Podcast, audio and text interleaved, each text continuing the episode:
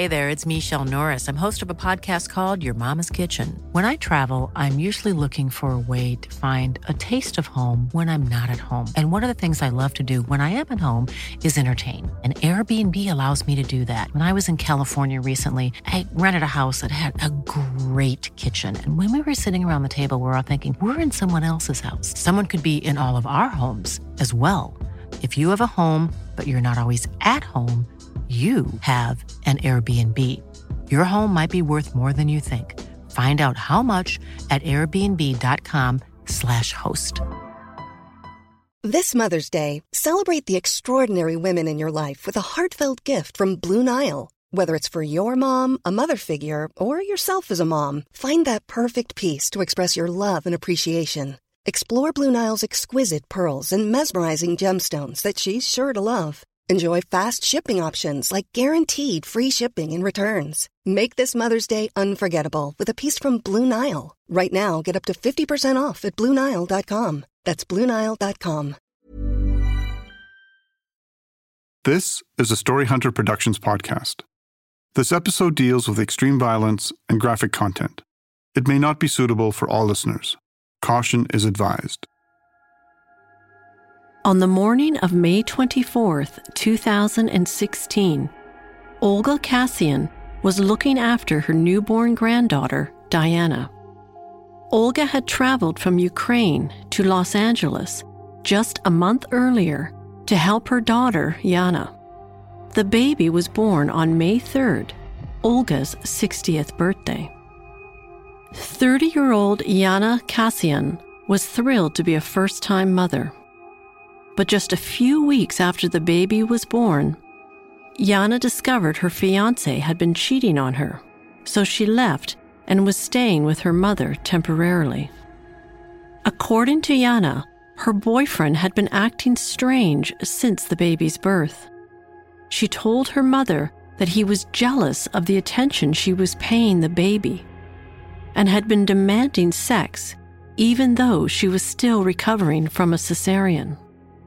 The day before, Olga and her daughter had been out shopping for baby strollers when Yana got a series of frantic texts from her boyfriend.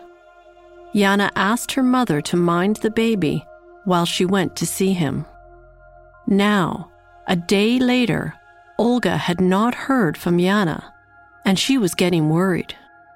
She sensed that something was wrong. Her daughter would not leave her newborn baby. When her daughter still hadn't gotten in touch later that night, Olga contacted the West Hollywood police. But it was hard for Olga to relay her concerns as she spoke very little English. Help, uh, help me, the, the police. Initially, the police didn't seem too concerned and advised Olga to wait until her daughter contacted her. Still feeling very worried, Olga went to the apartment herself, but couldn't get into the gated property. Help me, she pleaded, calling the police multiple times. 48 hours went by before the sheriff's department finally agreed to do a welfare check on Yana Kasian. With a key obtained from the realtor, the attending officers tried the front door of the apartment but something was blocking it from the inside. Using force, the police broke down the door. Moving inside the apartment, they reached the bedroom, but the door was also barricaded. Calling out, they finally convinced the man on the other side of the door to open it. Inside the bedroom was 35 year old Blake Leibel, a wealthy Toronto born publisher of graphic novels. Disheveled and confused looking, he was sitting on the bed in his underwear. And there was another figure on the bed, covered in a Mickey Mouse comforter. Pulling back the blanket, the police officers uncovered the body of Yana Kasian and one of the most horrific murder scenes they had ever encountered. I'm Catherine Fogarty, and in this podcast, I'm bringing you the true story of a lavish Hollywood lifestyle that ultimately ended in a brutal murder. It's the story of two people. One was a beautiful young woman in a new country with a newborn baby daughter and hopes of a bright future. And the other was her fiance, a privileged narcissist preoccupied with violence and used to getting his own way. But when his world began to crumble, she would pay the ultimate price. And like a script from a B grade horror film, he would use his own violent graphic novel as a blueprint for murder. This is Hollywood Horror Story The Murder of Yana Kasian. Torture, mayhem, murder. Brand new mother is found dead, and the father of the baby under arrest. Physically disfigured and unusually The West Hollywood murder mystery is unfolding tonight. A brand new mother is found dead, and the father of her baby under arrest. It happened at an apartment at Holloway Drive near Santa Monica Boulevard. We're hearing from neighbors that the victim's mother knew something was wrong and asked police to come here to check on her daughter. Yana Kasian loved living in Los Angeles, California. It was a dream come true for the petite brunette who was born in Estonia in 1986. When she was young, her family had moved to Ukraine, where her father worked in the Navy Yards and her mother worked in healthcare. Yana attended law school in Kiev and worked for several years prosecuting tax crimes in her home country.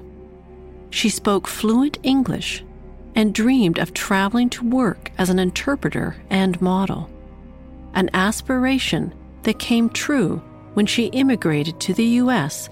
in 2014. And it was there, in her new adopted city of Los Angeles, that she met an impressive, up and coming Hollywood producer and publisher named Blake Leibel.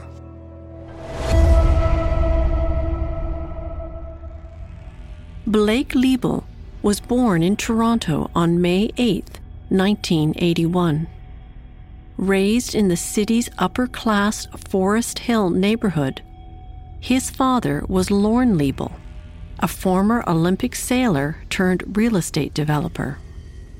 The senior Leibel had made a fortune in the suburban building boom of the 1980s and 90s, and his company, Canada Homes, was once described as the largest home builder in the country.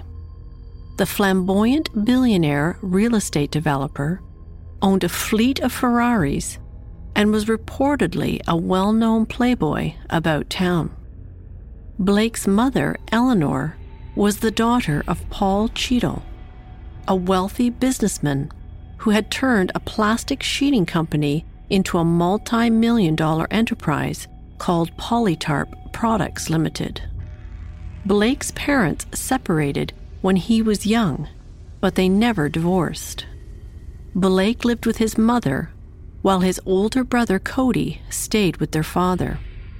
With money coming in from both sides of the family, Blake lived a life of privilege and hung out with other kids from some of Toronto's wealthiest families. In the early 2000s, after graduating from the University of Western Ontario, Blake and a few of his rich friends decided to move to Los Angeles, California to try to make it big. With trust funds and family money to burn, it wasn't difficult for the Canadian bachelors to start attracting a lot of attention in LA's party scene. Blake's older brother, Cody, was already living a glamorous Hollywood lifestyle, having founded a short lived record label called C Note Records. But like his father, Cody also got involved in real estate. And at 23, he became the world's youngest owner of a $1.2 million Ferrari Enzo, one of only a few hundred in existence. Cody also had a reputation as a high stakes gambler, and was on the A list of underground poker games, along with celebrities and well known sports figures.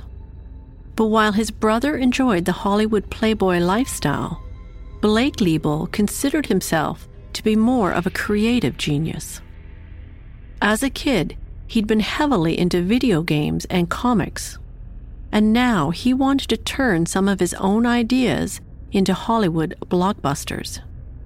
He began networking and pitching ideas about science fiction, psychology, and serial killers.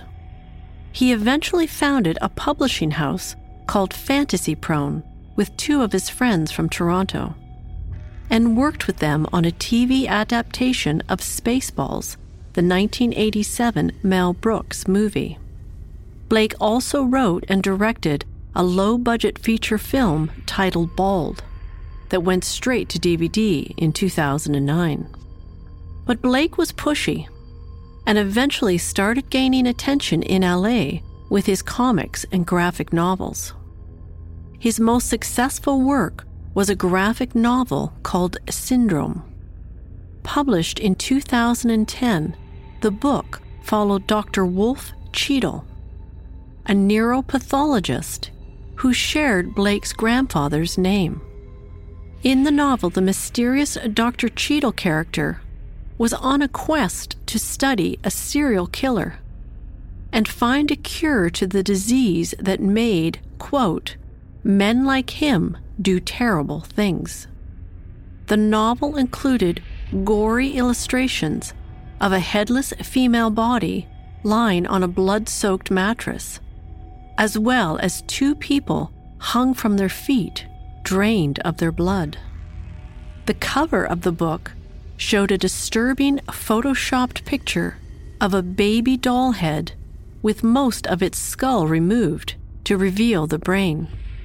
On the inside, Blake had written a cryptic two page introduction to the story, where he asked, If you loved hurting things, what would you do? Blake was hopeful he could turn the graphic novel into a Hollywood screenplay. But there would be little interest in his macabre storytelling until several years later when it appeared to be a template for horror.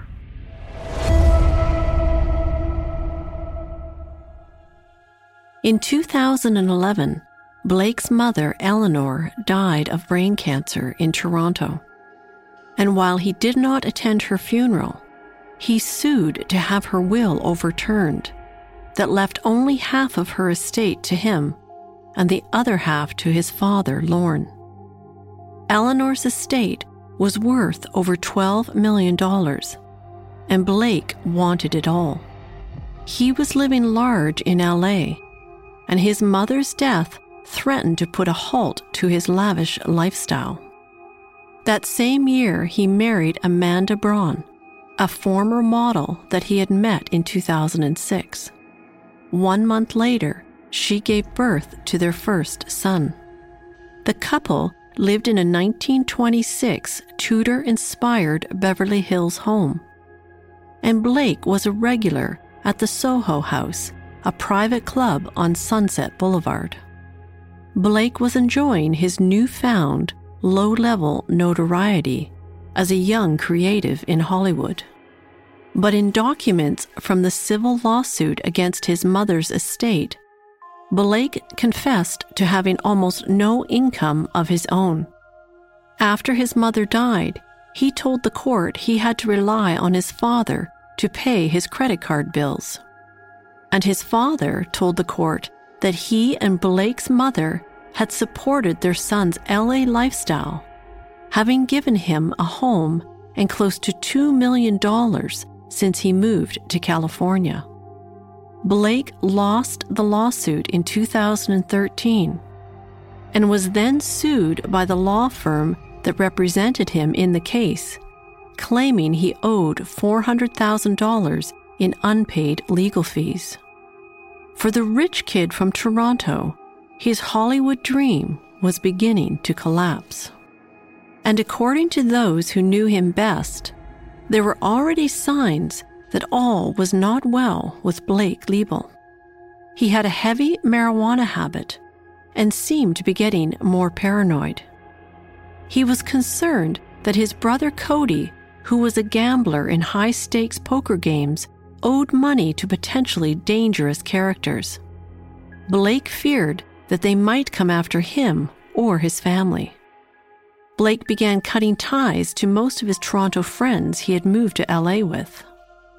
Then, in July 2015, he suddenly walked out on his wife, Amanda Braun, and their young son. At the time, Amanda was eight months pregnant with their second son. And soon after, he had a new girlfriend. Her name was Yana Kasian, an attractive 29 year old former lawyer from Ukraine. And within a few months of dating, she was also pregnant. The couple moved into an upscale apartment in West Hollywood, and Blake bought Yana a Mercedes Benz SUV. Yana was looking forward to the baby's arrival, but there were already problems brewing in the new relationship. It turned out that Blake was seeing another woman named Constance Bucafuri, a storyboard artist he had met several years earlier. She was also living in a house Blake owned. On May 3, 2016, Yana gave birth to a daughter they named Diana. Leibel seemed very happy in the first few days after his daughter was born, but continued to send anxious texts to friends about Russian mobsters coming after him because of his brother's gambling debts. Then, on May 20th, Blake was arrested on suspicion of sexual assault. His other girlfriend, Constance Bucafuri, had called the police to report a prior sexual assault from months earlier. Blake spent 15 hours in jail before posting $100,000 in bail. When Yana Kasian learned of the arrest, she moved out of the apartment the two were sharing and in with her mother, Olga, who was visiting from Kiev. A few days later, on Tuesday, May 24th, Yana and her mother were out shopping with the baby when Yana began receiving desperate texts from Blake. He was telling her that he was sorry and that he could not live without her. Against her mother's wishes, Yana finally agreed to meet him for a short visit. I'm going to him, Yana told her mother. Olga returned to her rental apartment with the baby and waited for her daughter to return. But sadly, she never did.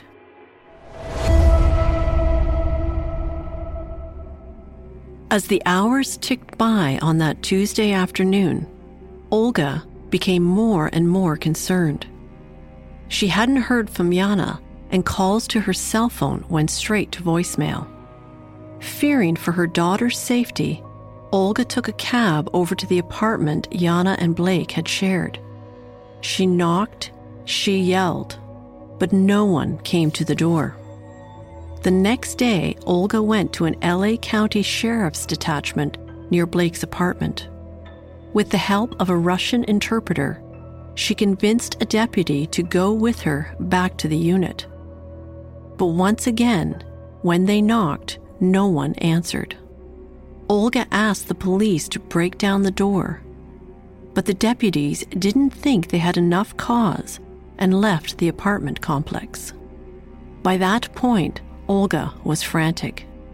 She could not reach Yana, who had been away from her infant daughter for over 24 hours. And she was with Blake Leibel, a man who had just days earlier been arrested on suspicion of sexual assault. The next morning, Olga went back to the police station, begging them to check on her daughter's well being. This time, the police agreed to enter the apartment if no one answered. They obtained a key from the real estate agent, but when they tried to open the front door, they couldn't.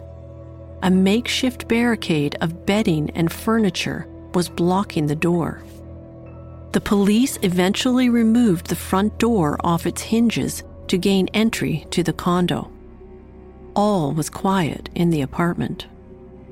Moving down the hallway, they saw the first signs of something wrong blood on the wall. The police moved towards the master bedroom, which was also locked, but they could hear movement inside. Suddenly, Blake Leibel yelled that he wasn't coming out and that Yana wasn't home. The police could hear Blake talking to someone on his phone. It was one of his friends urging him to surrender. Finally, a disheveled, wide eyed Blake Leibel opened the bedroom door, wearing only boxer shorts. The police noticed right away that he had cuts and bruises on his face and what appeared to be a bite mark on his arm. He said nothing. Then, looking at the bed, the officers could see a figure lying underneath a Mickey Mouse comforter. But there was no movement. Pulling back the blanket, they discovered the mutilated body of Yana Kasian. Homicide investigators were quickly called to the scene, and for veteran detectives William Cotter and Robert Martindale, it was unlike anything they had ever seen before. Yana's pale, nude body showed obvious signs of torture and trauma. As the police led a handcuffed Blake Leibel out of the apartment and into a police car, a crowd of curious onlookers had gathered. But standing alone, away from the crowd, was a middle aged woman anxiously waiting to find out about the welfare of her daughter. Moments later, homicide detectives Cotter and Martindale approached her. They were about to inform Olga Kasian of the worst news she would ever hear in her life. On June 3, 2016, one week after the discovery of Yana Kasian's body, Blake Leibel walked into a Los Angeles courtroom in a padded suicide prevention vest with his hands cuffed in front of him and a thick chain around his waist. The former Hollywood wannabe looked unkept and vacant.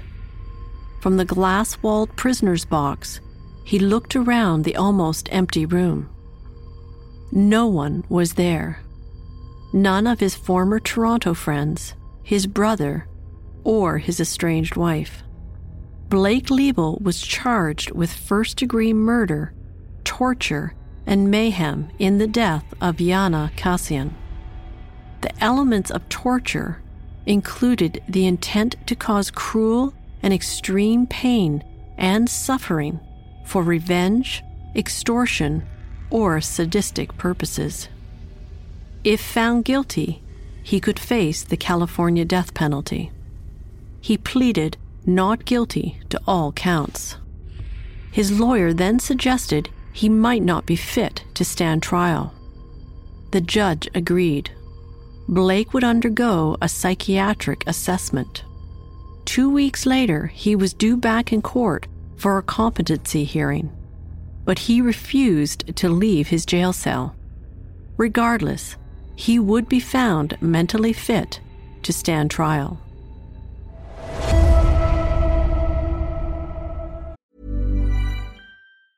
When you're ready to pop the question, the last thing you want to do is second guess the ring. At Bluenile.com, you can design a one of a kind ring with the ease and convenience of shopping online. Choose your diamond and setting. When you find the one, you'll get it delivered right to your door. Go to Bluenile.com and use promo code LISTEN to get $50 off your purchase of $500 or more. That's code LISTEN at Bluenile.com for $50 off your purchase. Bluenile.com code LISTEN.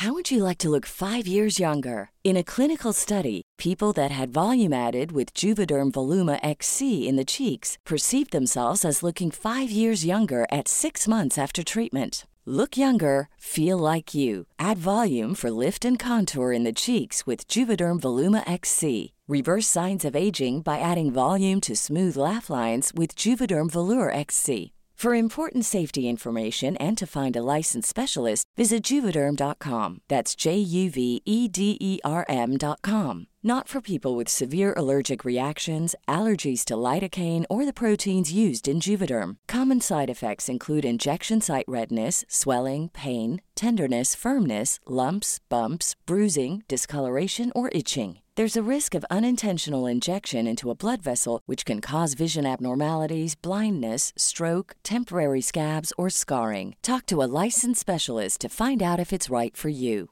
Planning for your next trip?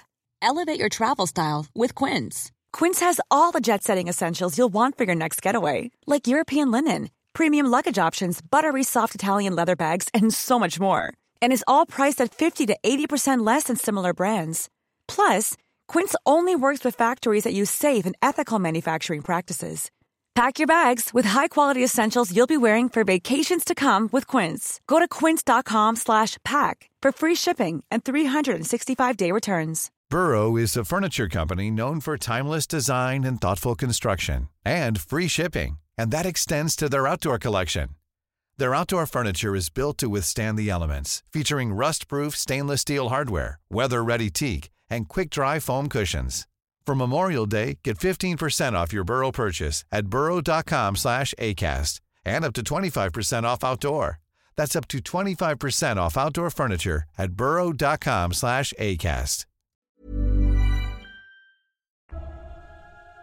The murder trial of Blake Leibel began on June 11, 2018, two years after the brutal murder of his girlfriend, who had just given birth to their daughter.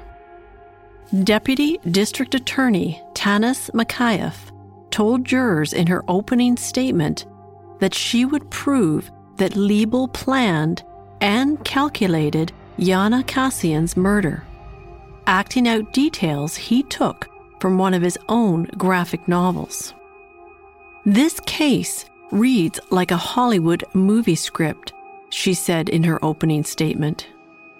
He was a rich kid from Toronto living a lavish LA lifestyle as a film producer and graphic novelist, said the prosecutor. Blake Leibel is accused of a brutal murder that in some ways mirrored his art, she continued. But there is nothing cinematic or lavish about what you will see in photos of the victim, she told the jury. The first witness called to testify was Olga Kasian, Yana's mother. Using a court appointed interpreter, the 62 year old grandmother recounted her desperate pleas to the police to locate her daughter after she had gone to see Blake Leibel at the apartment they shared. Distressed when she had not heard from Yana, she herself had gone to the West Hollywood apartment hoping to gain access but was unable to get into the locked compound. After repeated requests, the police had finally agreed to do a welfare check on her daughter. But by that time, it was far too late. Yana was already dead. On the second day of the trial, Los Angeles Homicide Detective Sergeant William Cotter took the stand to testify about the crime scene he had encountered in Blake Leibel's apartment two years earlier. But before his testimony started, the prosecutor leaned over and spoke to Olga Kasian, warning her about what was to come. But Olga refused to leave. She sat stoically beside a few friends while Sergeant Cotter referred to the graphic images displayed on the courtroom monitor. In photo after photo, the detective described the apartment where Yana was found dead, lying on a blood-stained mattress beneath a Mickey Mouse comforter. In his testimony, Sergeant Cotter pointed out smudged bloodstains on the drapes, on the headboard in the guest room, and on a lamp. He said it was obvious Blake had tried to clean up the stains. Then he described the photo of Yana's lifeless, naked body sprawled on the mattress in the master bedroom, with trauma to her head so severe it was unrecognizable. I stood there for a while, Sergeant Cotter said, of the first time he entered the bedroom. Nothing in his long career had prepared him for what he was looking at. The injuries she suffered were horrific and unspeakable, he told the court. Yana had been scalped, and her body was eerily and unusually pale. It wasn't simply the killing of somebody, the detective said. It was sadistic. The detective went on to tell the jury that when they arrested Blake at the scene, he had scratches and bruises on his face and a bite mark on his arm. She fought hard, said Sergeant Cotter. They also discovered $4,000 in cash and Blake's passport in the pocket of his pants. It looked like he was planning on cleaning up the apartment, disposing of the body, and taking off, probably back to Canada. After his arrest, Blake seemed surprised when he was told Yana was dead and refused to acknowledge any involvement in the brutal crime. But he told the homicide detectives that, quote, science would tell them who did it. And he was right. Science would explain exactly what had happened in that apartment.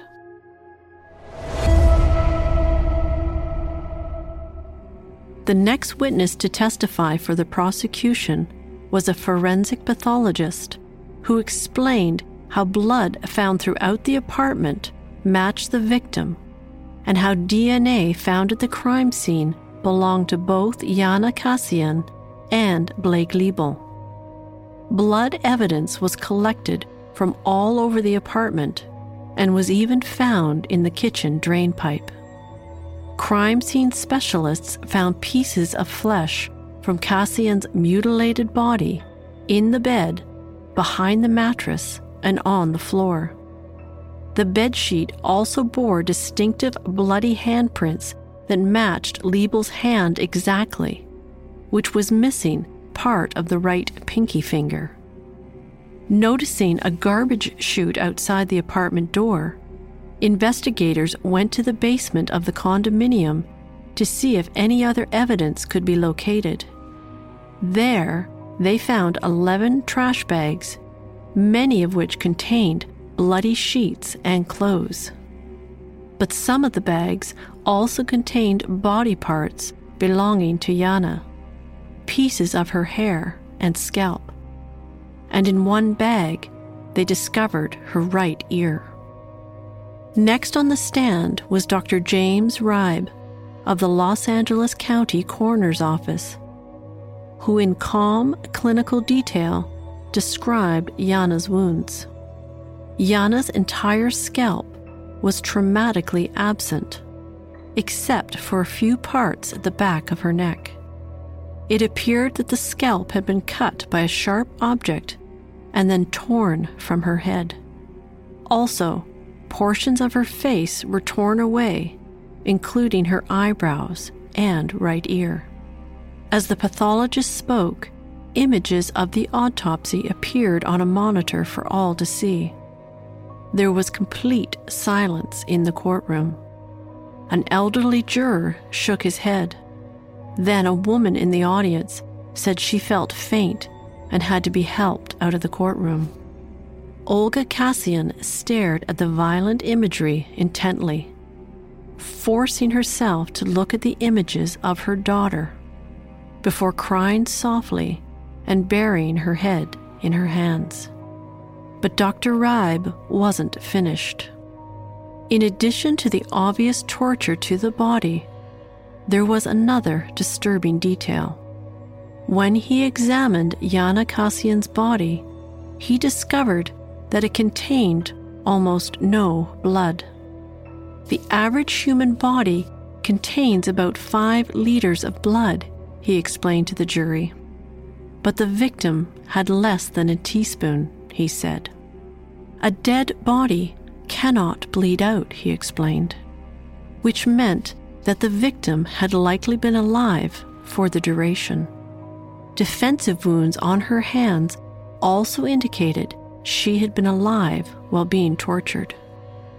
Dr. Ribe concluded that Yana Kasian had likely suffered for up to eight hours before she finally succumbed. I have never seen this before, said the pathologist, and I doubt hardly any forensic pathologists in this country or abroad have ever seen this, outside of perhaps wartime. It is extremely rare. Yana Kasian had died from exsanguination. All of the blood in her body had been drained.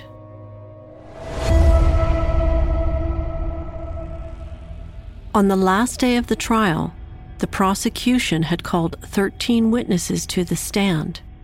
The defense had called none. In her closing remarks, Deputy District Attorney Beth Silverman asked the question that had hung heavily over the case from the beginning Why?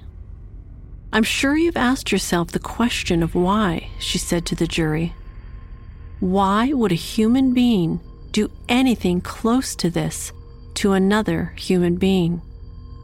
And why do that to someone he supposedly loved? Someone he just had a baby with? She conceded that motive was often difficult to discern, but offered clues as to what may have driven Leibel to such extremes. Power, jealousy, and anger were likely at play, she said, suggesting that Leibel may have been jealous that Kasian's attention had been diverted away from him and toward the newborn. Blake Leibel was a privileged narcissist who was used to getting what he wanted, and he controlled those around him with money, said Silverman. So when Yana left him, he decided that she would have to pay. But this was evil, Silverman said bluntly. Miss Kasian died a slow and painful death. He continued to mutilate her bit by bit. An expert medical testimony had shown that Yana was alive for at least eight hours during the torture. Blake Leibel had dragged her body through the apartment and submerged her underwater in the bathtub. The running water would have stopped her blood from clotting. And we know that the defendant had ample time to stop and change his mind, she added security footage from the condo showed that Blake had managed to have food delivered several times in the two days he was alone with Yana. He threw away pieces of his girlfriend like she was trash, Silverman told the jurors. Silverman also reminded the jury that it appeared Leibel used Syndrome, the graphic novel he funded and helped develop, as a reference for his torture. The novel, whose cover depicts a baby doll with a partly removed scalp, also includes illustrations of torture and bloodletting. The defendant basically handed us a blueprint, a case of life imitating art, said the prosecutor. Wrapping up her closing arguments, Silverman asked jurors to recall a quote written by Blake in his graphic novel. Quote, In the end, we all become monsters. Blake Leibel's attorney, Deputy Public Defender Haida Takasugi, began her closing arguments by acknowledging the sadness and anger she witnessed in the jurors' eyes during the trial. Sorrow fell over the courtroom, she noted, when Olga Kasian took the stand. The defense attorney told the jurors that she hoped they could look at the evidence critically. If they did that, she said, they would no doubt acquit her client. Takasugi stressed that Leibel didn't write or illustrate syndrome, adding that the cover image of the scalped baby was someone else's idea. We're reaching for something that simply is not there, she said. Though Takasugi didn't offer another potential suspect, she attempted to poke holes in the idea that her client was the perpetrator by asking jurors to think about the trash bags found in the condo's dumpster, which contained some of Kasian's body parts as well as a t shirt that belonged to Leibel. DNA samples retrieved from the drawstrings of the three bags, the defense attorney noted, didn't match her client, but revealed genetic evidence of an unknown male. The trial had lasted six days.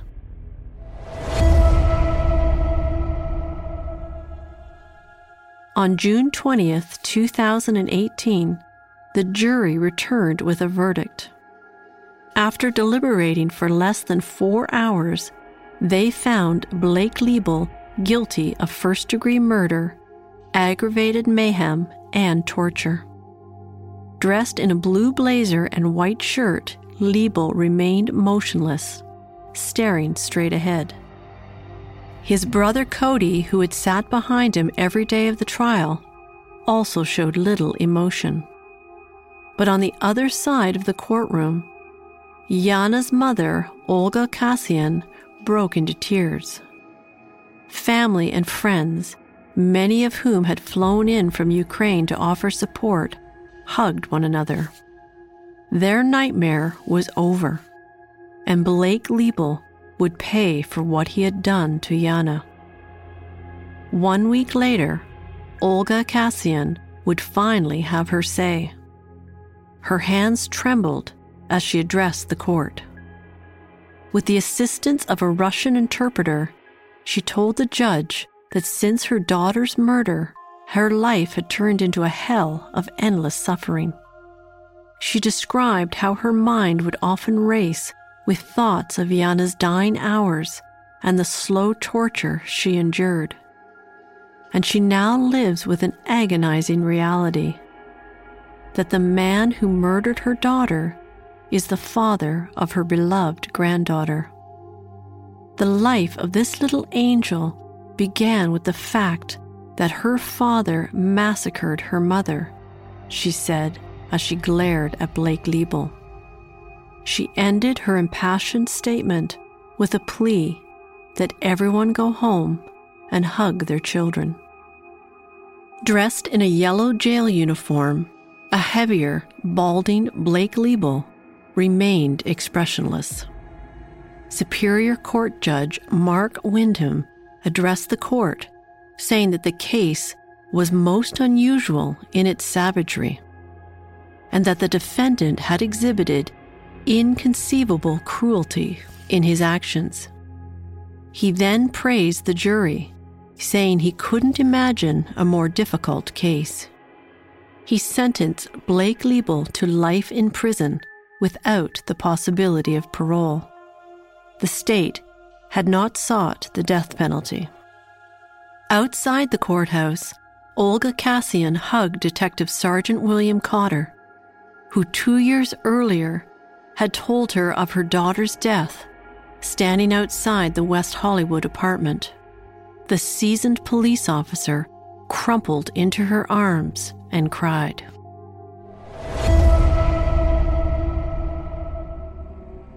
It was just an ordinary spring day in Los Angeles in May 2016 when a mother's intuition told her something was wrong. Her daughter was in danger, and she was right. Her frantic pleas to the local police finally led them to a house of horrors. And in the days and months that followed, the world flocked to the story to the gore and the money and the fame. It was a Hollywood horror tale that literally took place in Hollywood. a rich kid from Canada living a lavish LA lifestyle, was accused of a gruesome crime that seemed connected to his work. A graphic novel depicting gruesome images of torture and bloodletting, but strip away all the Hollywood sensationalism. And it was a horror story, too often repeated in our society. A crime of domestic violence. A woman killed by her partner. In March 2019, Yana's family won a wrongful death suit against Blake Leibel. A Los Angeles County Superior Court judge ordered Blake to pay $41.6 million US to the family. This murder didn't just kill one person, it shattered the entire family, said an attorney representing the Kasians. The lawyer added that the payout would help Olga Kasian raise her granddaughter, a little girl who will never know her mother and who one day will find out what her father did. To date, Yana's parents have not received any money and have never heard from anyone in Blake Leibel's family.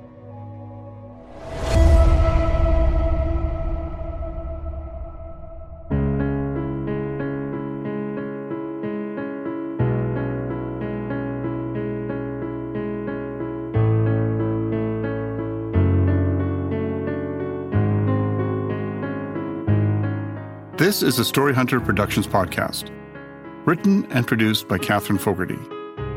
Audio production is by Daniel Borgers at Borgers Music. Visit us at storyhunterpodcast.com and sign up for our newsletter to get more information and updates about new podcasts.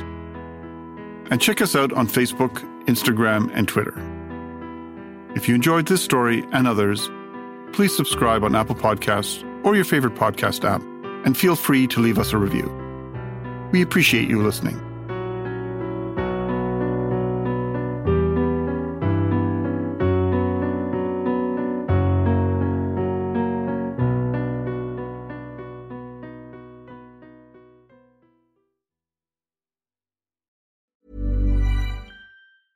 A lot can happen in three years, like a chatbot may be your new best friend. But what won't change? Needing health insurance. United Healthcare Tri Term Medical Plans, underwritten by Golden Rule Insurance Company, offer flexible, budget friendly coverage that lasts nearly three years in some states. Learn more at uh1.com. Hi, I'm Daniel, founder of Pretty Litter. Cats and cat owners deserve better than any old fashioned litter. That's why I teamed up with scientists and veterinarians to create Pretty Litter. Its innovative crystal formula has superior odor control and weighs up to 80% less than clay litter. Pretty Litter even monitors health by changing colors to help detect early signs of potential illness. It's the world's smartest kitty litter. Go to prettylitter.com and use code ACAST for 20% off your first order and a free cat toy. Terms and conditions apply. See site for details. Hey, it's Paige DeSorbo from Giggly Squad. High quality fashion without the price tag? Say hello to Quince. I'm snagging high end essentials like cozy cashmere sweaters, sleek leather jackets, fine jewelry, and so much more. With Quince being 50 to 80% less than similar brands. And they partner with factories that prioritize safe, ethical, and responsible manufacturing. I love that. Luxury quality within reach. Go to quince.com slash style to get free shipping and 365 day returns on your next order. Quince.com slash style.